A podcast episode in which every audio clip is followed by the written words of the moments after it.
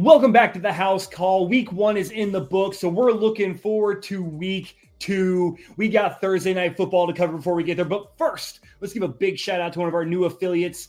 That is lids.com. If you are a guy who loves having lids on your head like I do, I got all kinds of hats for all my sports teams. I'm picking up some Patriot stuff here soon. You better believe it. I'm going to go to lids.com. I'm going to use the link in the description of this video to help support the podcast and help support lids. They got 30% off all the time on all of their stuff, including right now. You can get anything you want there for 30 up to 30% off in their store. And that's all your merch and everything else included. So go to the link in the description, get yourself a new lid, rep your team. But Sammy, lid, let's talk about Thursday night football. Now I'm gonna go ahead. I want to get this hot take out of the way. I came Ooh, into work this morning. I came into work this morning, and uh, I there's a couple of football fans where I work, and uh, I was talking to the guys. We were discussing the Minnesota Vikings and how their defense is not good enough for them to be successful this year. And let me explain. In two games, the Minnesota Vikings are a minus six in the turnover differential. Okay. The defense has forced one turnover in two games. They lost to the Tampa Bay Buccaneers and only gave up 246 total yards, but they turned the ball over three times, and all three of them were Kirk Cousins. He had two fumbles and an interception. Fast forward to this week or to Thursday night. They faced the Eagles, significantly better defense, and they toast them. They absolutely toast the Eagles in the air. Kirk Cousins threw for over 300 yards. They had four touchdowns through the air and no interceptions. But they fumbled the ball four times, and the defense didn't for- force a turnover. The Eagles didn't play exceptionally well, but the Vikings made it so they didn't have to. And that's been the story. I mean, you look to last year, they were undefeated in one score games. To start the year this year, they're 0 2. And one of those teams they should not have lost to. So I started looking at the, the Vikings schedule. And you know what I saw? Five actual guaranteed wins. Five. Ooh, five only? Five Okay. only. All right. And I'm going to read them off to you. I'm going to read them off to you. The five wins I see them getting that you could pencil in, no brainers Panthers, week four. Bears, week six. Falcons, and that is going to be, let's see, seven, eight, nine. Even the Bears- Falcons are a tough cookie, man. Yeah, I know. Uh, They got the Bears again later in the year, and then they they finish off the season at Raiders, at Cincinnati, at home against the Lions and the Packers, and then back to the Lions to wrap up the year. There's only five games in there that they win, and they lost to the Buccaneers, and I had that as a win, guaranteed win.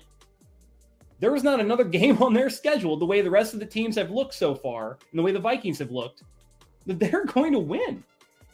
The Vikings have a better chance of being in the Caleb Williams sweepstakes than they do in the playoff picture in the NFC by the end of the year. That's my hot take. Kirk Cousins will not be a Viking.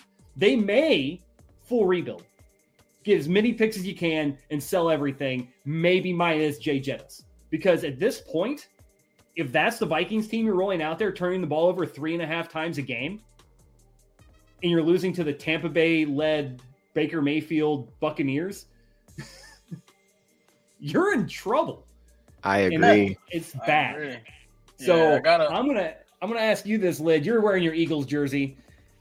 You you know the Vikings have been there. They've been a playoff guy, playoff team for a hot minute now.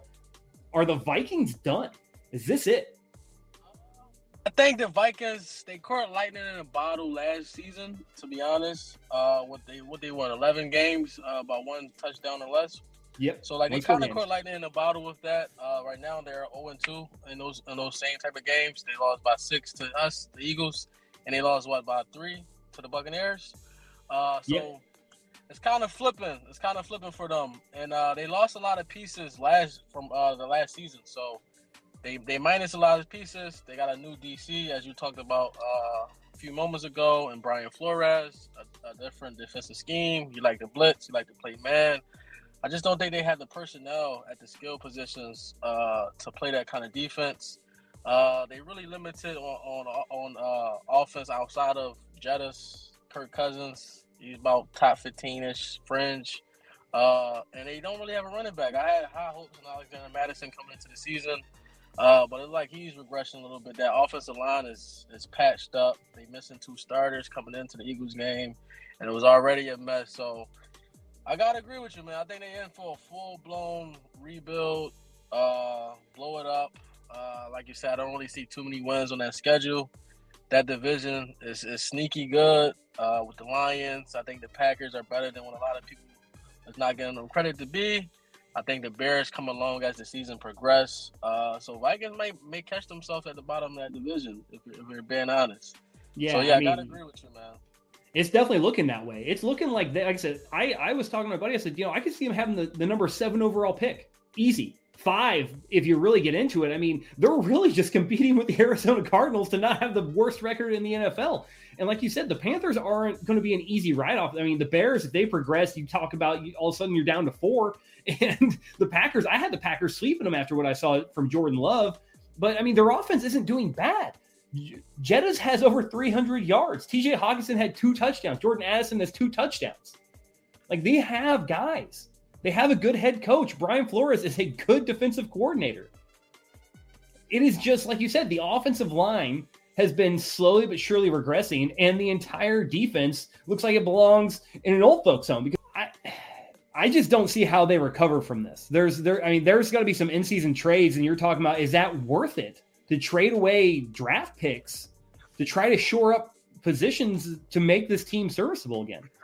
I mean, if I'm being completely honest, I could have seen this coming from even before the season started.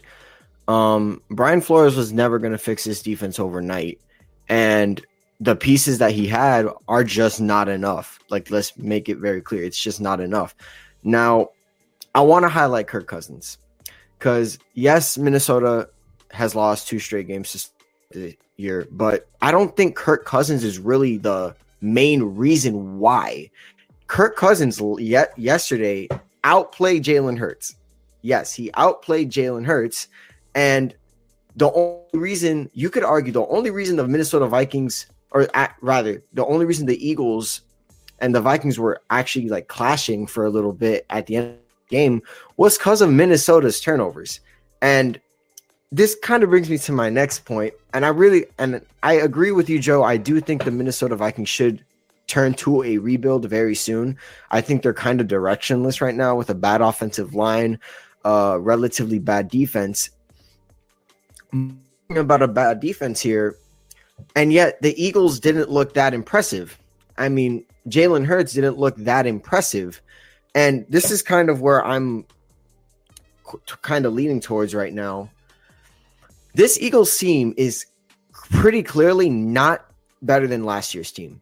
And that in and of itself is dangerous when you have two Niner uh, Niners, when you have the Niners and the Cowboys looking they did last year. Now, week 2 is still a couple days away, so we have to see how that ends up. But with that being said, Jalen Hurts does not clearly is not feeling Brian Johnson as his offensive coordinator. He clearly is not. And he just doesn't seem to want to make any of the throws that Brian Johnson is asking him to make. I mean, he had like 12 carries and like 31 dropbacks. He mm-hmm. only he threw for like I believe like 23 pass attempts and had 18 complete, which is a great completion percentage and credit to him. But that interception was just bad, right? Even his big play to DeVonta Smith, his the first big play was pretty underthrown. There was pressure, so I'll give him credit for getting the ball out and giving DeVonta a chance to make a play, but underthrown nonetheless. I feel like right now the Eagles are missing missing Shane Steichen a lot. I feel like the explosiveness from AJ Brown and the explosiveness from DeVonta Smith, or lack thereof, it the, the, the explosiveness is not there and it, it kind of is it's holding this Eagles offense back to the point where the Vikings defense, which we all agree here in this panel, it looks a little it, it's it's pretty bad. It's supposed oh, to be oh, on paper really bad. Yeah. But somehow, some way, the Eagles are kind of dropping down to that level of it's kind of stagnant. The play calling's not there. Jalen Hurts isn't making the throws he's usually making they had to rely on the run game. And of course, you're going to rely on a run game with a defensive, with an offensive front line like you have with the Eagles. I'm surprised they didn't do it sooner. 28 carries for D'Andre Swift. That should say the whole story. So while I'm encouraged by the run game, and that's evidently who the Eagles are, a running football team, I really would like to see some explosiveness in the next couple of weeks from the Eagles because right now against a bad defense like the Vikings, they put up 34 points, but that was kind of due to the fact that the Vikings are turning the ball over, not so much so that the the Eagles are driving down the field, with the exception of a couple of possessions. Yeah, I mean Hurts was sacked. You know, I believe it's four times. Uh, they right. did get over 400 yards of offense, so I mean you can't really knock them there. The running game definitely led them the way. The passing game is getting worked out. Like you said, new offensive coordinator. I understand they're, right. they're going to figure things out. I think they have the talent, and the coaching on the team to figure things if out. If I might, offense, and if I might also add in, Jalen Hurts was pressured significantly less than Kirk Cousins, and yet Jalen Hurts got sacked more. So yeah. that to me is speaking to his pocket presence right now. It's a bit shaky. I feel like he's running when he doesn't really need to. Granted, the offensive play calling right now is not good. So I could understand why Jalen's kind of bailing from the play. But if you're getting pressured only like 11 times and you're getting sacked four, that's a bad sign, in my opinion, especially when the guy on the other side is getting pressured t- like a lot more and he's only getting sacked twice. Yeah, and I, like I say, it comes back to play calling quick outs. I mean, if you're getting pressure and you're having trouble staying up in the pocket, you, you, you design quick plays. The good news is that Kirk Cousins has Jordan Addison, who's a crisp route runner. He's got crisp route runners all over the field, quick outs, everything like that. Right. But I'm gonna I'm gonna disagree with something you said. This is Kirk Cousins' fault. Kirk Cousins has accounted for five, five of their seven turnovers. He had two fumbles. He, or remember, he had let's see, he had three fumbles. He had two fumbles and an interception against the Buccaneers. If I'm not mistaken and he had yeah one interception, two fumbles against the Buccaneers, and he had uh, a fumble, I believe, in this game, and yeah, a fumble. So yeah, so he's accounted for for almost over half of. Was that sack fumble really his fault though? I mean, he had no time, and, and that offensive line is really bad. We've already discussed this. If you get sacked, you hold on to the damn football. Yeah. That I mean, that happens all all the time. And you know what? In, in Kirk Cousins, if he's gonna, if he's every time he's gonna get sacked, I mean, he got sacked twice, and he fumbled the ball once. He got sacked. I don't know. I'll, I'll, tell you how many times he got sacked in that Bucks game. He got sacked one time, or let's see, two times in that in that Bucks game. Both were fumbles. But so, I, I, feel like if if the defender if, sacked four if, times and three of the times he put the ball on the ground, it's a seventy five percent rate, bro. Live but at the same, is this is this is this Kirk Cousins' fault? Kirk Cousins, um, to put the turnovers on him if, it, if it's coming directly from him, no matter if it, if it's uh, strict uh, strip uh, sack fumble where the, uh, the sweat coming off the edge. But like like, like Joe said, you got to be able to able to have that pocket awareness. You got to be able to hold on to the ball, uh, even if it, if you got to get the ball out a little quicker. But Kirk Cousins, to me, he always been a quarterback. Like yesterday, you can look at the, the box score. You can say, "Oh, Kirk Cousins had a great game," but did he really? It's like he do that. He, he's a quarterback when you need him, he's not there. So when it, when the game is 0-0, 7-3, but when the game is what 27 to 13, now Kirk Cousins make plays. He pat the stats, he airs it out. But when, when you really need him, you get a three and out here or a fumble here, and that's really just been a story of his career. So, uh, I mean, I, I, won't, I, won't, put it solely on Kirk Cousins. I think it's a mixture of everything. Uh, you gotta, you know, you you got a patched up offensive line. You got one of the best defensive lines in the game you're not going to be able to get throw the ball 60 yards down the field every play. So you right. got to get some quick game going. But they didn't have a run game either, so it was just I, it was a mixture of everything. And that's another and that's another thing I want to kind of touch on. Let's talk about the plays that the, the turnovers from last night. Since we're we're blaming all on Kirk Cousins, the sack fumble. I'll go ahead and give you the sack fumble. Let's go. Let's say we go, go ahead and give you the sack fumble. All right, which I don't personally think is completely Kirk Cousins' fault. But to your point, you got to hold on to the fault. Let's look at the first turnover. Brandon Powell, literally in territory, he fumbles the ball. They're at the 30. He fumbles the ball. Kirk Cousins is in prime position to, I thought, would be close to the red zone. You could almost bet with Justin Jefferson that they that they score. After the Jalen Hurts interception, Alexander Mattison gets a carry. What happens? A fumble right there. And what is that supposed to be Kirk Cousins' fault? No, absolutely not. The last play, the last fumble, which is probably the topic of conversation. I don't know why people are calling that touchback thing uh, a terrible rule. I personally disagree. You fumble, you fumble. Don't fumble the ball. But just yeah, I bet right. It, I bet it's frustrating. Oh, it is. Let me let me tell you, man. Ju- Ju- Kirk Cousins throws it. Is it a bit underthrown? Absolutely, it is. Absolutely, it is. But Justin, it, but the important thing is Justin Jefferson made the catch. From that, from the catch on, it's on the wide receiver. Oh yeah. And what happened? Justin Jefferson, a yard away, they turned the ball over. That's a punch in for a touchdown that Kirk Cousins misses out. That's three possessions that Kirk Cousins, where it's out of his hands, he can't do a damn thing about it. Where you, where the, the likelihood is they probably score. Like, well, maybe that not that Alexander Mattison fumble, but the other two they likely put points on the board, and that could be the difference of the game. So I don't, I don't agree with this. Look, the first game, if you want to throw that on Kirk Cousins, fine, sure, go he ahead. 344 yards and two touchdowns. I mean, there's nothing a lot different between this game and the Eagles and that game and the Bucks. He did that, the same thing. He had two turnovers, but two turnovers. Like it doesn't.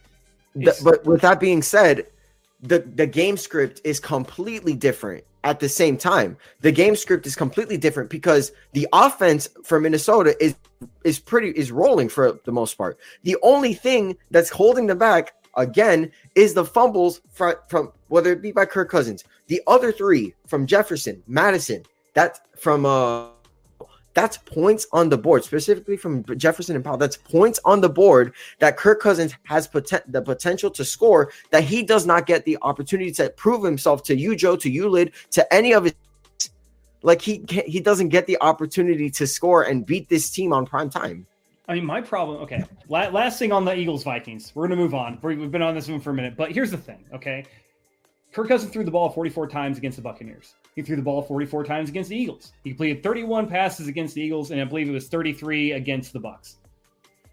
Yeah, and so he hit 344, 364, 8.3 per completion, 7.8 per completion on average, two touchdowns, four touchdowns, a pick, two fumbles against the Bucks, and a fumble against uh, the the Eagles. I'm sorry, whether it's Kirk, like I'm not a big Kirk Cousins fan. I think that he's he gets a lot of credit for the people around him makes him good. Right? I've seen too many bad Kirk Cousins games with mediocre talent at the skill position players to say he's a good quarterback. And I do agree with Lid. He pads his stats. I mean, like, but at the end of the day, the biggest problem with this Vikings team, they can't hold on to the football. They've proven it everywhere.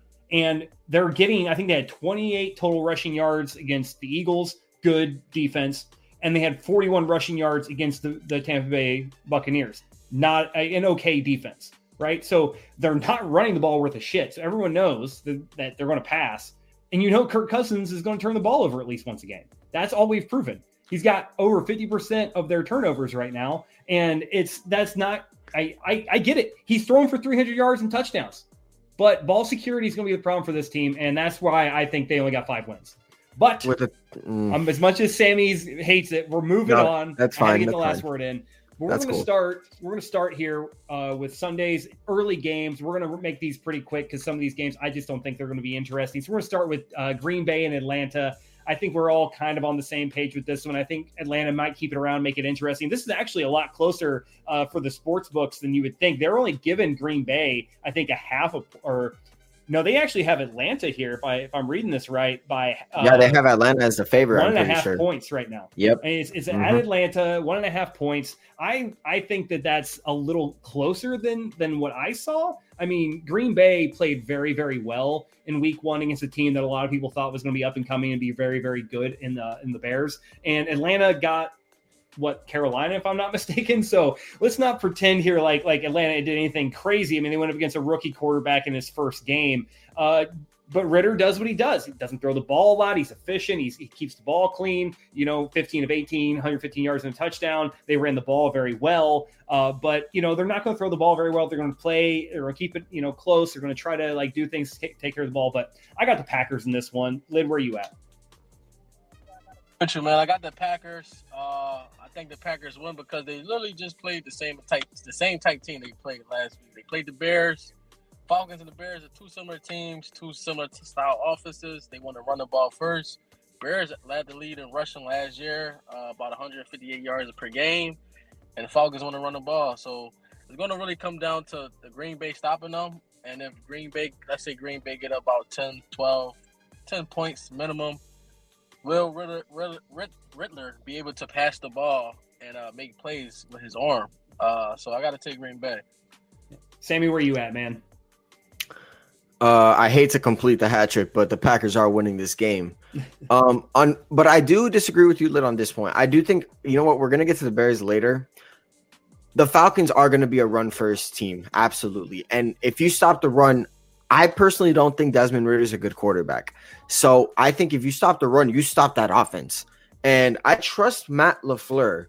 Ironically, I don't think anybody would have said that Aaron Rodgers was there. I trust Matt LaFleur here. I think Jordan Love is um is doing well, did well in that system. Granted, it's against the Bears. I, I believe that Jordan Love was very poised. He made good decisions. Much like Desmond Ridder, he didn't turn the ball over. But I think Jordan Love has a lot more talent going for him. How the accuracy is there as well. Um, I thought he played okay against the Bears. I didn't think he played anything crazy like some of these other people are saying. I, I do think he took advantage of some broken plays, some screen passes that got that yardage up a little bit high. But I do think Jordan Love is going to be a successful QB in this league. Um, and it's going to continue here against Atlanta. Absolutely. So moving on, we're gonna be talking Raiders Bills here. Obviously, Jimmy Garoppolo led Raiders. It wasn't pretty, but they got the dub over Denver, and now they have an even tougher task. They're going up to Buffalo. They'll be playing at noon on CBS, and it looks like bad news. Jakobi Meyers is listed as out on the injury report with a concussion. He had a hell of a game, nine receptions, 81 yards, and two touchdowns. He will not be on the field. However, the Bills are giving up right now 172 yards on the ground, and they're coming up to the rushing leader from last year, Josh Jacobs, in that offense. So, guys, I'm, I'm going to be honest with you. This game's uh, this one I feel like is is the opposite direction, right? I felt like the Packers weren't getting enough love going into Atlanta, and that that game was considered to be a lot closer than it's actually going to be. I feel like this game is is going to be a lot closer than anyone thinks it's going to be. I think the Raiders are playing gritty right now. I really like that, and there's a lot of questions on how this Bills team is going to react. And so this is a tough game for me. I think Buffalo's going to take it. As much as it hates me as a Patriots I'm wearing my Judon jersey right now, so you can tell. I don't want to say this, but I think Buffalo get is going to take this game, but it's going to be significantly closer than a lot of people think. So I'm gonna. I mean, that's just my opinion. I don't know. Maybe I'm crazy, but Lid, what, what you got on this, man? Raiders or Bills? I gotta agree. I'm, t- I'm taking the Bills, but I do think the, the game is going to be a lot closer, only because uh, Josh McDaniels is very familiar with the with the Buffalo Bills and Sean McDermott. Uh, they had a lot of battles, New England, Buffalo Bills, same division, and uh, Josh McDaniels don't get a lot of credit, but Josh McDaniels is definitely a great. Great when it comes to scheming up, you know, scheming up plays and scheming up uh, ways to win. You know, we saw it against Denver. Uh, letting him, you know, he schemed up that one. I feel like, uh, but the Bills, I think the Bills won by probably eight, seven, eight points. Uh, but they ultimately won. Yeah, I mean it's it's that's a one score game. I mean they're favored seventy one percent over the Raiders right now. I think that's astronomically high. Sammy, what do you think on this game, man? I disagree with you guys. Look, and I'm not saying this because I think um, Las Vegas is a bad team, even though I just think that Buffalo should be at a level where they should blow this team out.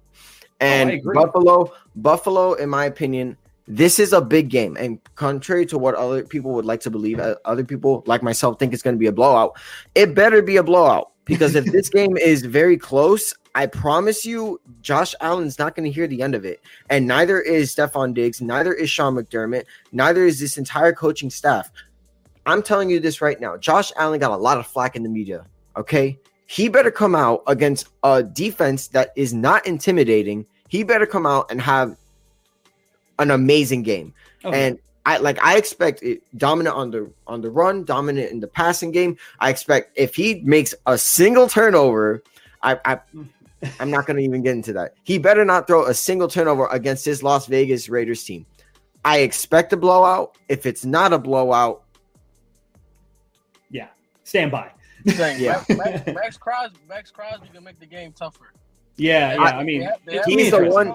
He is the one. I I should have mentioned. Lid, Lid, you, you're absolutely right. Maxx Crosby's that one guy. He's up there, like a top five pass rusher by far. He's that one guy that I think could make to to cause fits, but I feel like they're gonna double him a lot and make somebody else beat them. And Josh Allen, he's gonna use his legs a lot. So yeah. I mean, yeah, it's going to be an interesting game. I think it's going to be a lot closer. Uh, I, I, get you what you're saying, though. He better have a blowout. But there's a lot of turmoil that's been in Buffalo, even from the offseason. I mean, Leslie Fra- or Leslie Frazier said he wasn't going to be there. They had some injuries. Guys got older. And then you talk about, you know, just recently, I mean, we're talking, what, last week, we hear uh, a hot mic in the press room where some reporters talking, you know, local reporters talking trash about Stefon Diggs. And now you have even more turmoil. And remember, Stefon Diggs wasn't showing up for training camp practices for a little bit there. He was in the area. It was like, yeah, I'm not coming. This is dumb. And like, just wasn't showing up. So there has been nonstop issues on the Buffalo side of things, and it seems that it is going to continue. I just don't know if the dysfunction can be overcame, but we're going to find out on Sunday. We're going to move on here to the next game, another noon game on CBS, and this one has a lot of intrigue because these are two teams who always face each other well. It is the Baltimore Ravens and the Cincinnati Bengals. And this game is really, really close. The Bengals are favored right now, uh, 51.5%. And honestly, this is supposed to be a rebound game for Joe Burrow. I mean, there's a lot of injuries on that Baltimore Ravens team, which seems to be the standard for them recently. I don't know if it's the practice fields. I don't know if it's the game fields. I don't know what it is with the Baltimore Ravens, but they need to get it figured out because they have so many people going on. I mean, J.K. Dobbins is on IR again. His career may be over. Mark Andrews is questionable, did not play last week. Marlon Humphrey is listed as out out. Ronnie Stanley is listed as out. Tyler Linderbaum is listed as out. I mean, those that's an offensive tackle, a, a corner, a center, their tight end, and their running back. And they're going up against a defense that is coming out to make things happen. They have a bad taste in their mouth in Cincinnati, and you best believe they're coming to play, especially against another division rival. So I'm actually going to take Cincinnati in this game. And the same thing, like we said with the Bills, this better be a show. They better make, especially if Mark Andrews doesn't play, this better be a showing the Cincinnati Bengals, with all those injuries I just listed, the key contributors on that Baltimore Ravens team, the Cincinnati Bengals better come out and absolutely dominate this game. So I'm going to take the Bengals in a landslide on this one, and that's just because they they need to. It's another need to game. But Sammy, I'm going to go with you on this one, man. Where's your head at? I actually think both QBs bounce back. Uh, Lamar had a very rusty game against the Houston Texans, and that's kind of why I think the game is going to be close. Um, now it's a divisional game. So I guarantee you it's going to probably be a little bit low, lower scoring. Um, I'm talking about like around the 20s, like 20 like 21 17 kind of range. I just think Burrow and Lamar are going to be very, very locked in. And you're going to see, but you're also going to see the how AFC North football is played, which is on the defensive end. You feel me? So I think Joe Burrow and Lamar both bounce back. I think Joe Burrow is going to get the best of him. I think Joe Burrow is just more accurate. I think he's going to make the better plays down the stretch, and he just has the better receivers. Now, the offensive line, I want to touch on this real quick before I hand it to you, Lid. That's a problem, and it's been a problem for years, and I don't understand why. Zac Taylor needs to fix it soon because Joe Burrow, look, Joe Burrow cannot keep getting sacked at this rate. Him, you know, not being the most like dur- like talented, especially. Like he's not the most physically gifted. So if he gets hurt, that's going to affect his career more long term. Now, I I don't understand how they made so many offseason moves last year on the offensive line and yet it's still like the same thing happened uh, aside from like maybe the last like couple games of the season. It's it's kind of getting annoying how this offensive line is just consistently um, battered up or just not good. Joe Burrow finds a way to make it work. So I'm gonna assume that Joe Burrow is gonna make it work again this week. I got the Baltimore. I got my bad. I got the Cincinnati Bengals by three. All right, Live where you at, man? I got, I got Cincinnati just because, like the, and you said, the injuries. Like the Ravens just absolutely depleted, and the secondary, the line, the uh, offensive line, the running backs. Like they they have skilled players that's that's uh, hurt. You already had um, Marlon Humphrey already hurt too. So Ja'Marr mm-hmm. Chase, he's going to eat. He's a, he him and Joe Burrow historically uh, kills the Ravens. Uh, Joe Burrow threw for 400 plus yards last season, I believe, against the Ravens. And the Bengals is like a team like how the Browns got uh, the Bengals number. I believe the Bengals got the Ravens number. They beat the, they beat the Ravens four out of the last five. They beat them three straight at home. So it's just like it's just like a kryptonite thing. Joe Burrow just know how to make it make, make it happen against that that defensive uh that defensive secondary. They play a lot of man, uh, which which can be trouble against Tee Higgins, Ja'Marr Chase. Uh, I think Joe Mixon gets gets in there too, mix it up a little bit. So I gotta take the Bengals. sense of urgency win. They gotta have it. I think this game means a lot more to the Bengals than it means to the Ravens. The Bengals cannot start 0-2 uh, in the division as well. So it, ha- it has, it's a must-win game for the Bengals. I think I think they take care of business and uh, and flex their muscles a little bit against the Ravens. Yeah, they need to because, like you said, 0-2 in that division is not mean you're going to win it. That that is a that is a death sentence almost right out the gate, and they cannot afford that. We're going to move on to another noon game here on Fox. It's an NFC matchup against two teams that were really big surprises, but they aren't anymore this year. I'm talking Seahawks and Lions, and Geno Smith had an absolute clunker in this week one performance. You could tell how he walked to the sideline. It was an absolute abysmal game. And the rest of the Seahawks team did not play well either. They gave up 334 yards passing, 92 yards rushing, and only accounted for 197 yards on offense. It was not a good day whatsoever for the Seahawks. The Lions, on the other hand, absolutely showed up. 371 yards of total offense, only gave up 316 on the defensive side. They do have some injuries, though, on these teams. Uh, Manuel Moseley is listed as out, so is Josh Pas- Paschal and Khalil Dorsey. Uh, and then their uh, offensive tackle, Taylor Decker, is listed as doubtful. But, you know, the Seahawks are in much better shape. Charles Cross, Mike Morris, Jamal Adams, Boye Mafe, and Devin Bush are all either out or questionable right now. So, as much as I want to think the Seahawks get right, this is not the team to get right against. The Lions are for real. I'm taking the Lions here, even though I think this is going to be probably one of the most interesting games of the weekend. I can almost just say that right off the bat without even really having to, to, to think about it that much because there is so much going on with these two teams, and I think it's going to be an absolutely great game to watch. But I'm going to go to you on this one, Lid. Seahawks or Lions, man? I don't. I'm not not I'm sorry. I'm taking Detroit. I'm not taking Seattle. I'm taking Detroit uh, just for the just for the simple fact, uh, the trenches. Uh, Seattle, they they looked real bad on that offensive line against against uh, LA. Granted, you do have uh, Eric uh, Aaron Donald, one of the, the best all time uh, defensive linemen.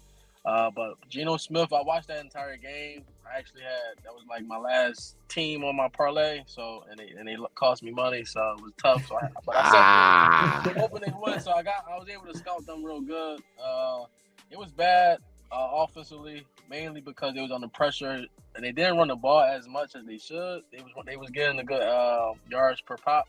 Uh, but they got down. They start pressuring a little bit, and uh, Geno Smith, man, he, last year he said uh, he ain't write back, but like he was writing some letters back. Like, yeah, to whom it may concern. to whom it may concern, he definitely writing letters back. So I gotta take the Lions. Uh, Lions start out two and zero. Oh. Nobody seen that. Nobody really seen that coming.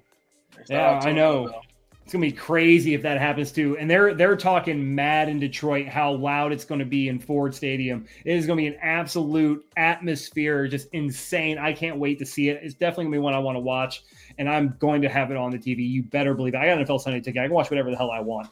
But Sammy, who you got in this game, man? Man, CJ Gardner Johnson has these Detroit fans buying shisties. Okay, blue shisties. Lid, are oh, you yeah. serious? What are we doing yeah. here, man? Yeah. Um, look, let me let me explain something to you guys that I feel like didn't get talked about enough. The possibility of Geno Smith regressing. If Geno Smith, if week one was any indicator of what's going to happen during this season, our projection of the Seahawks earlier this year might go right out the window. Okay. And that is something crazy to admit because this is a team that we thought got great, like amazingly better at the wide receiver position on defense. Like there's so much going on. There was so much going on this offseason. They're like, maybe this team could possibly win the division. Like that, there was a there were uh, people saying, don't sleep on the Seahawks. And now week one passes, and Geno Smith, granted the offensive line didn't look good, but Geno Smith himself couldn't really get anything going under pressure. Even when it was clean, nothing going. And and what's worse is both their tackles are going to be out, and that is going to be brutal going up against Aidan Hutchinson, James Houston, um, uh, Charles Harris, and this pass rush. Look, I know that Lions pass rush, like on paper, isn't crazy, but best believe Aidan Hutchinson is the real deal, and he's going up against a backup. My goodness, and pray for that man. yeah, that's what I'm saying. I'm gonna pick Detroit here. I think Detroit's gonna have their way on offense as well. I I do they disappointed week one. Uh, Amon-Ra St. Brown got involved, but I feel like t- towards the second half, he kind of drifted out. Josh Reynolds was great towards the second half, but he didn't get involved in the first. I feel like more consistently consistency this Detroit Lions offense. I'm very scared Seahawks guys. I, I, don't know about you guys. I think the Seahawks, if they don't if they don't get it together and Geno uh, doesn't write back soon enough, it's going to be a very, very rough season for the Seahawks. And I hope that's not the case because Geno Smith is such a great story. Absolutely great story. And you know, like I said, it's gonna be an interest. It's gonna be one of the most fun watched games because you know if the Seahawks bounce back and the Lions keep doing what they're doing, that game is gonna be an absolute thriller. And I can't. I'm here for it. I'm here for it all day. So we're gonna move on to the next game at noon on CBS, and this game should be one sided. There shouldn't be a lot to talk about here, but there is because of the injury report. It is the Chargers versus the Titans. And I'm telling you right now, when you got a Chargers injury report that has Joey Bosa and Austin Ekeler, as well as Eric Kendricks on it, and two of the three are listed as doubtful, and Joey Bosa is listed as questionable, there are some questions to be had with what the Chargers are going to look like on offense and defense because they already didn't look good on defense. And that offense, in all honesty, Austin Ekeler was the guy.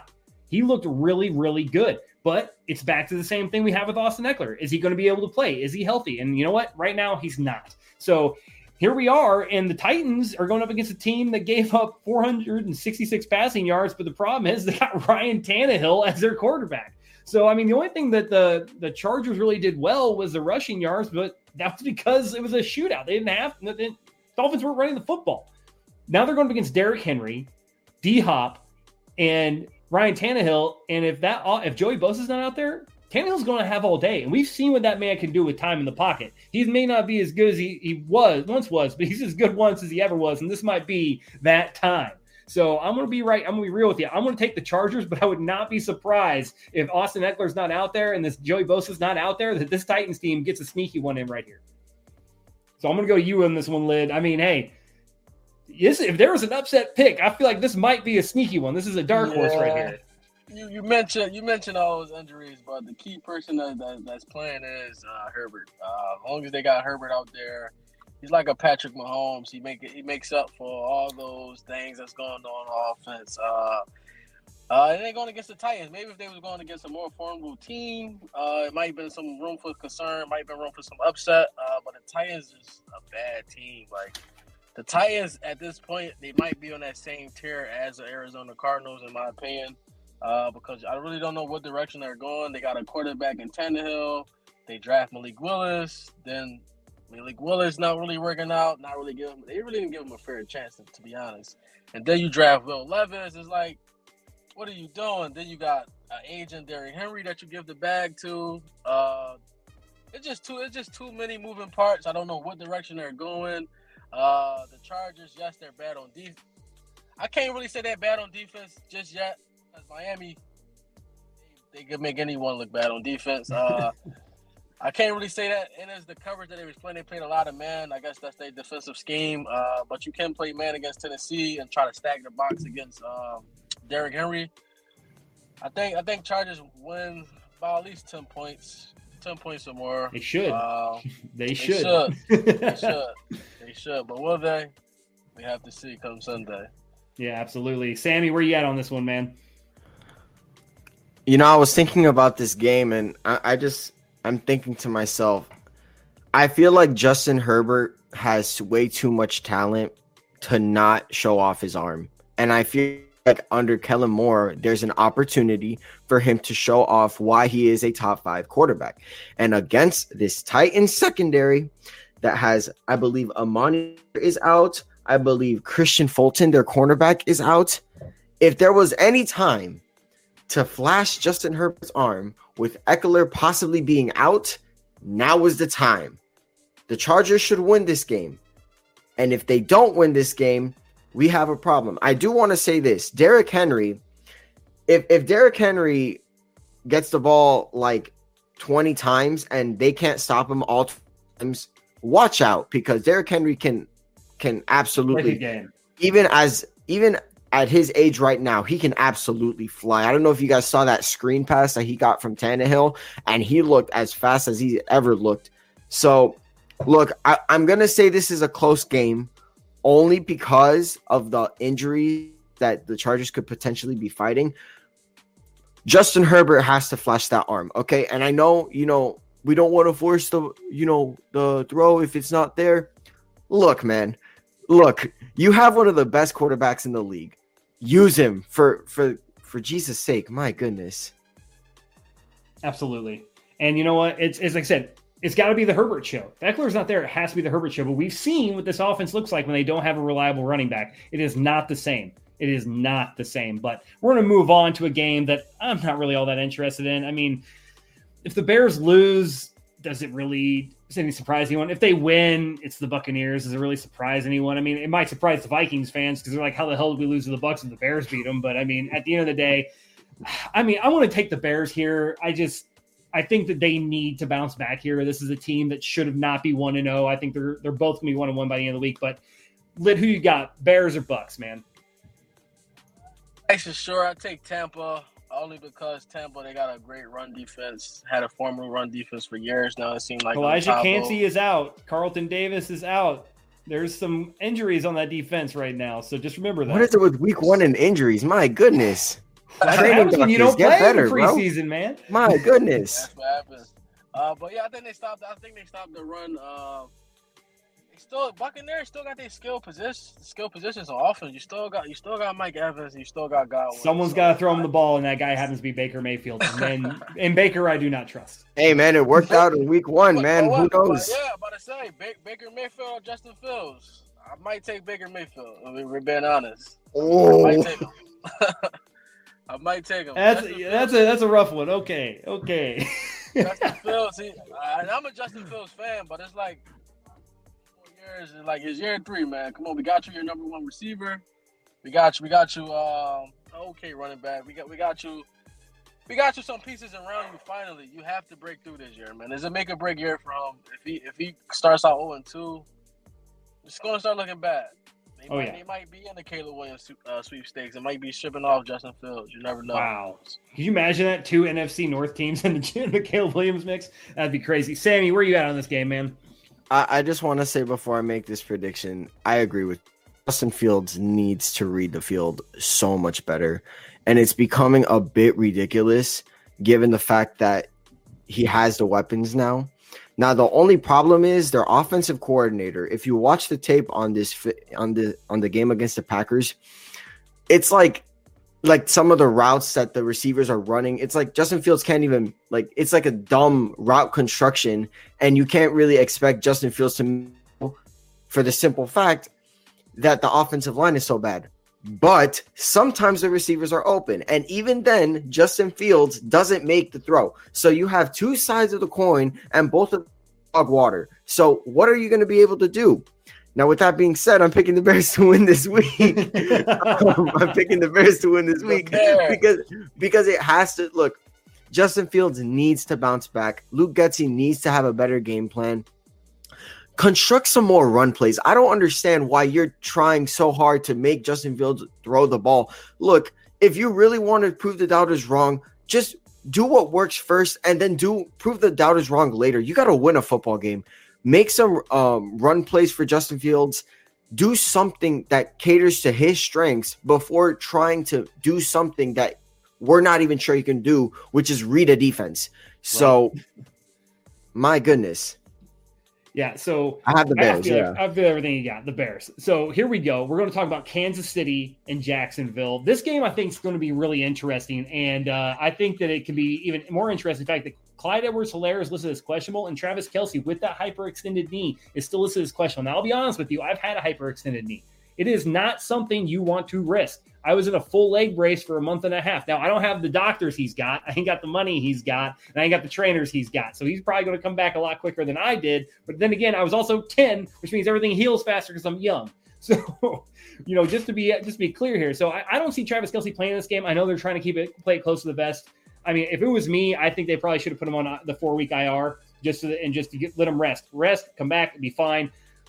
But this could be an 0 2 Kansas City team we're looking at here because, you know, they gave up 371 yards to the Lions. And uh, I got bad news for you, you uh, Chiefs fans. The Jaguars are built pretty similarly to the Lions here. They got a really good route runner wide receiver in Calvin Ridley. They got a good number two in Zay Jones, and they got a running back core that's absolutely out of this damn world. So you best be ready to go. The only good news is they got Chris Jones back, but who knows what kind of shape he's in? He hasn't played it down. He's coming into this completely without having a practice, without having a training camp, without having anything. And now he's going to try to play defense and hopefully be feasible to stop the run because they weren't really, they were getting kind of ran all over. So I'm going to be honest with you here. I'm going to take a risky one. I don't think I picked this in our pick 'em. I might have to go change it.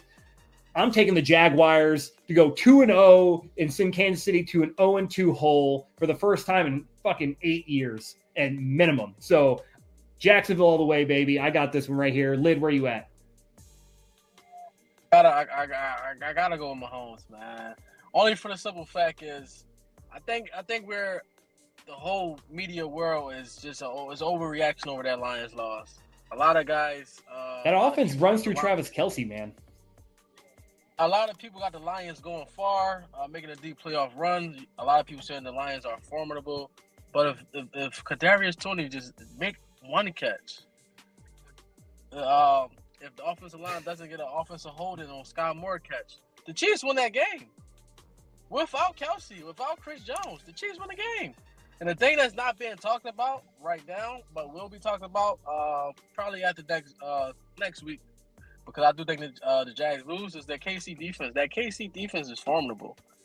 The pressure that they was getting on um, on on on defense, uh, the pressure they was getting on on um, Jared, Jared Goff. Jared Goff. The pressure they was getting on Jared Goff was uh, pretty impressive without Chris Jones. So if you added Chris Jones in that mix, uh, you, you, might not play a, uh, a lot of snaps, but even if you could get him on, on passing downs, it's going to open some things up. And uh, I think defense is not as good. You think they are? Uh, they definitely can be got. Um, we saw a rookie quarterback throw for 230. That's almost unheard of, uh, especially someone who, who many think can't really throw the ball too well. Uh, so I think the Chiefs are in a spot where where they, they can they they flex their muscles again. So shows why they're the AFC champs. I think the Jaguars are definitely on the incline, but they're not on. I don't think they're on the Chiefs level just yet. Maybe maybe later in the playoffs when they meet up again. But right now, week two, give me the Chiefs. All right, man. Sammy, you on this Chiefs train? Um, I'm not. I actually have the Jaguars winning, but guess what? Guess what? Uh, I hate to tell you, Joe, but you're wrong about Travis Kelce. Travis Kelce is going to play this Sunday, barring any yeah. setbacks, according to Coach Andy. This was a report uh, about four hours ago. Play him, which I, I I do agree a bit risky, but I do think desperate times call for desperate measures, and I do think Andy Reid realizes, man, I don't have any receivers for Patrick to throw to. I can't create a receiver. I can't. I don't have a, a Juju Smith Schuster to possibly bail him out. Uh, I don't have Tyreek Hill. I don't have Mecole Hardman. I don't have these guys anymore. I have Kadarius Toney. God bless his soul. And Chris Jones is also going to play. So, with all this being said, you Joe, you're picking the Jags more so because of them. You were gonna you were gonna pick them just because Kelce was probably not gonna anything like that. I'm picking the Jags because this is going to be a changing of the guard. I do think Jacksonville is going to state make a statement in Duval County. I do think they're going to beat the reigning defending champs. The champs are going to start off 0 2 for the first time in 57 years. And I, I, I do believe that that the Trevor Lawrence is here to stay. And I do believe in my heart of hearts that Trevor Lawrence is a top five quarterback. And he's going to play like it against the Chiefs. He's going to play like it throughout my pick to win MVP. I, I just believe it in my heart of hearts. Trevor Lawrence is here to stay, and he's Calvin Ridley with Zay Jones, with Christian Kirk, with an offensive mind like Doug Pederson, with the offensive line that has improved from week to week. I think Trevor Lawrence, this is the year for him to stake his claim into that top five spot. He's my MVP this year. I'm picking Jacksonville. That's what I'm talking about. This next game, we're not going to spend a lot of time on. Two rookie quarterbacks. One of them is on the injury report. The offensive tackle for the Houston Texans on the injury report. Both their safeties are listed as out, and one of their linebackers is questionable. It's the Colts versus the Texans. You know what? Both these teams are 0 1. Both of them got rookie guys, but you know, I'm just going to I'm going to go with the team that just seems to be top to bottom healthier. I'm going with Indianapolis. Lid, who you got? It's just because uh Steichen, I think Steichen is one of the brilliant, a brilliant offensive mind. Uh, someone that the Eagles miss dearly right now, in my opinion. Uh, versus uh Texas. who Texans head coach was a defensive minded head coach. Typically, when you when you got a young quarterback, you want to pair him up with an offensive minded head coach versus a defensive minded head coach. And uh, we've seen that from week one. We've seen Anthony Richardson have success early. We see CJ Stroud not have so much success against Baltimore. It was up and down. Uh, so give me the Colts. Uh, it's going to be a close game. Battle of the rookie quarterbacks. That's always exciting. But uh, I got to take the Colts on this one. Yeah, I have to. Sammy, is this a clean sweep, Colts? Yeah, I got the Colts, and there's really not much to say. Two rookie quarterbacks. This really isn't going to affect uh, any of them. This is their second week starting. CJ Stroud is questionable, so we might not even get to see CJ Stroud, which is pretty interesting. Um, but I have the Colts winning. I think they just have the better overall team, and I, I do think that AR-15 is going to not dominate at all, but I think he's going to have another good game against this good Texans defense. I feel you, man. So we'll go ahead and move on. 49ers, Rams. Uh, this is a 305 game on Fox. I, as much as I love what, what Matthew Stafford did without Cooper Kupp, they got the, the, the star of that game, uh, Puka Nacua is listed as questionable. There's rumors he's not even playing this week. So I think that the 49ers had too much for him in the first place. It's going to be even more now. As much as I want Matthew Stafford to have a good game, it's not going to happen. 49ers by a landslide. I got 49ers in this one. Lid, where you at? 49ers are, I believe they're just on a mission. They got a nasty taste in their mouth how things ended in the NFC Championship game. And they started off pretty good against Steelers, man. They, they smacked the Steelers, who was a physical team out, out the AFC North. They smacked them around like they was kids out there. So I think they I think week two that carries over. They smack the they uh they division rivals around and uh they get the dub. Absolutely, absolutely. Sammy, where you at on this one, man? You know, when the Niners dominated uh the Steelers, it came to no surprise. Uh, and I'm going to tell you why when we had that prediction for the Steelers and the Browns. But I just want to go ahead and say the Niners defensively, offensively, they're just a better team than a lot of teams in the NFC, and the Rams are one of them. The Rams, it was a great story against Seattle. This is a different beast you're facing. This is Nick Bosa. This is a, an offensive guru in Kyle Shanahan. Brock Purdy looks pretty good, actually. Brandon Aiyuk is amazing. I have the Niners winning pretty comfortably here. It would surprise me if it's a close game heading into halftime. Absolutely. So we're going to move on to another 305 game on Fox. This is a rebound game for the Giants, and the tank for Caleb Williams tour continues for Arizona. Even though Josh Dobbs had tw- was 21 of 30 for 132, we're not going to spend a lot of time on this one, guys. We're just going to say the team name because I think we all got the same idea here. This is a Giants game to win. It's a bounce back. Yeah, this is it's the Giants. Let's move on. I don't. Yeah. I don't think there's much to really talk about. As much as Lady got anything. Lady got anything. Hates to say it's the Giants, so he's got to say it. Man, Giants, Giants, they have to win the loser, the loser get Caleb Williams. So well, well, got to at that point, right? Got to at that point. So we'll go ahead and move on to a game that would have been very interesting, but unfortunately, with the the loss of Aaron Rodgers, I feel like this is also going to be a one sided game. We've seen the Zach Wilson train. Has he improved? It's possible, but at the end of the day, this Cowboys defense is not messing around. We saw what they did to the Giants, and honestly, as much as that offensive line was getting dealt by Buffalo when Aaron Rodgers is in there, these guys are going up against are otherworldly in comparison to what they saw last week. So I'm going to take Dallas in a landslide here. I think the Jets go one and one. In all honesty, the only reason they won that game in the first place when Zach Wilson came in was because Buffalo literally handed it to him on a silver platter. So I don't think we need to take much time to discuss this one either. It's Dallas all the way, and I am picking this one on a landslide as well. You guys agree?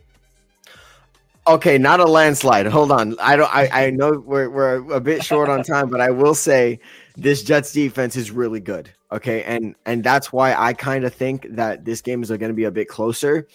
The only thing is, the Jets have Zach Wilson, so I can't really yeah. pick the Jets because they have Zach Wilson, and at least Dakota Prescott can actually do something. So well, it's going to be a lot closer, only because with the Jets, with, with the Jets can do on offense, Dallas that's Dallas kryptonite a little bit. Uh, Dallas are very fast, sideline to sideline. They get the pressure on the quarterback passing downs, but Jets they have a two-headed monster at the running back position. They got Dalvin Cook. They got Breece Hall. You got to lean on them too. Dallas is very small up the middle. man. I know that they very they very small. You Run up the gut. But at some point, Zach Wilson got to make plays. I'm not confident in that, so give me Dallas by probably three or five points. Okay, so you're calling a close game. I think I think that Zach Wilson's not even going to give them a shot. I think he turns up all over three times in this game. They sit him down for whoever they manage to bring in off of whatever practice squad or free agency market they have. It's going to be bad. But either way, yeah, probably. So we're going to move on to a game that, once again, I don't think this one's got that much intrigue. Uh, we're talking Commanders, Broncos. I don't even think we should talk about it. I mean, pick a team. Does it really matter at this point? I mean, neither one of them are exciting. I think that that, Washington's probably got more exciting players on the offensive side, uh, but Denver's got what Denver has. It's in Denver. I don't think Sam Howell's going to have anything for that Denver defense. I'm going to take the Broncos here. You guys agree? I think the Broncos 100% are going to bounce back, in my opinion, because of the fact that I just feel like 0 2 and the Commanders being your second loss, that just deflates the season. The, the the Broncos really need this win. I know this doesn't this game doesn't have a lot of intrigue, but it feels like it's a must win for the Broncos here, for especially since Russell Wilson and Sean Payton, uh, their marriage just started, and starting 0 2 is not a good start at all. No, absolutely not. Lid, you agree with us? Broncos got this one? Yeah, I'm taking Denver. Just nice and short, Denver.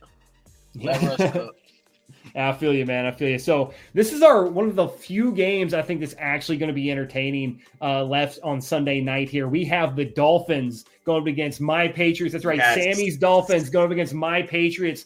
You want to talk about a battle of two quarterbacks in the top five? We got it for you. You want to talk about a battle of two defenses and trending in opposite directions? We got it for you. Whoa! Did I hold, top hold five in yards through hold one on. week there? Top five. All right, top five in yards. All right, I know. I, I heard top five, and I'm just like, wait, hold hey, on. For this year, they're listed right now, man. If you go by passing yards and touchdowns, they are listed one in their. their I was about five. to fist pump. I'm like, yeah, I agree with everything he's saying, and then he said, you said top five. I'm like, oh, hey, hold on. They're top five this year, man. I do. What have so you done far? Absolutely. You know, and this team, it's going to be interesting. Both these guys, they got some people on the questionable list: offensive tackle, offensive guard. Uh, both offensive guards, cornerback Jonathan Jones and DeVante Parker, all on the injury report for the Patriots. But Elijah Campbell, Julian Hill, Terron Armstead, and Jaelan Phillips are all on the, the, injury report for the Miami Dolphins. I think this game is going to be a shootout, uh, but not in the realm of like we're going to see like 40 to 50 points uh, for each team, but more like there's going to be a lot of passing, a lot of interesting stuff, a lot of head to head, major hits, always in this division, always in this rivalry. But I'm going with both of these teams being one and one. Of course, I am. I can't pick the Dolphins. That's ooh. I don't even like that coming out of my mouth. Hold Sammy. on. No, I'll let you say on. what you want to say. Actually, Lid, Lid, Lid, we're going to go to you first, Lid. We're going to go to no, you first. Oh my god, you you you, Dr. Bully Joe. I promise you. You. Uh, I've been I've been going back and forth with this pick uh, for the last few days now, uh, but I think I finally decided who I want to go with. I'm gonna have to go with Joe on this one, man. Give me the Patriots only because you see Dolphins, Dolphins, Dolphins, the Miami Dolphins, they're a track team. They're a track team. But uh, for the Patriots, got for the Patriots to win, I disagree with you on that part, Joe. They can't be a shootout. They, they cannot at all. Fight. They got to be a backyard fight. They got to beat them up. Uh, the, the, Patriots defense is actually pretty good. Uh, they got a good defensive uh, line. They got a nice linebacker core. They got some secondary uh, pieces. And uh, Tyreek Hill, typically don't play well against the Patriots. So neither I think, I think they could. Yeah, neither.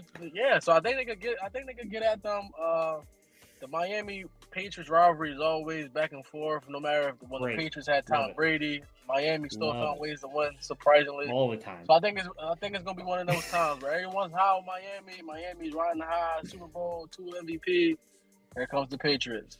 Get it yeah. way. So give me the Patriots. I'm gonna I'm gonna preface awesome. something real quick, Sammy. I'm gonna preface awesome. something real quick, Sammy. Awesome. Tua doesn't play well against the Patriots, but he he's got the most important stat recently, or in his career. He's four and zero, oh, which I fucking hate. But Sammy, you're damn right he is. You take are damn right he is. Let me explain something to you hooligans, okay? I don't understand what this is about. You guys double teaming me. Pause. I don't understand that.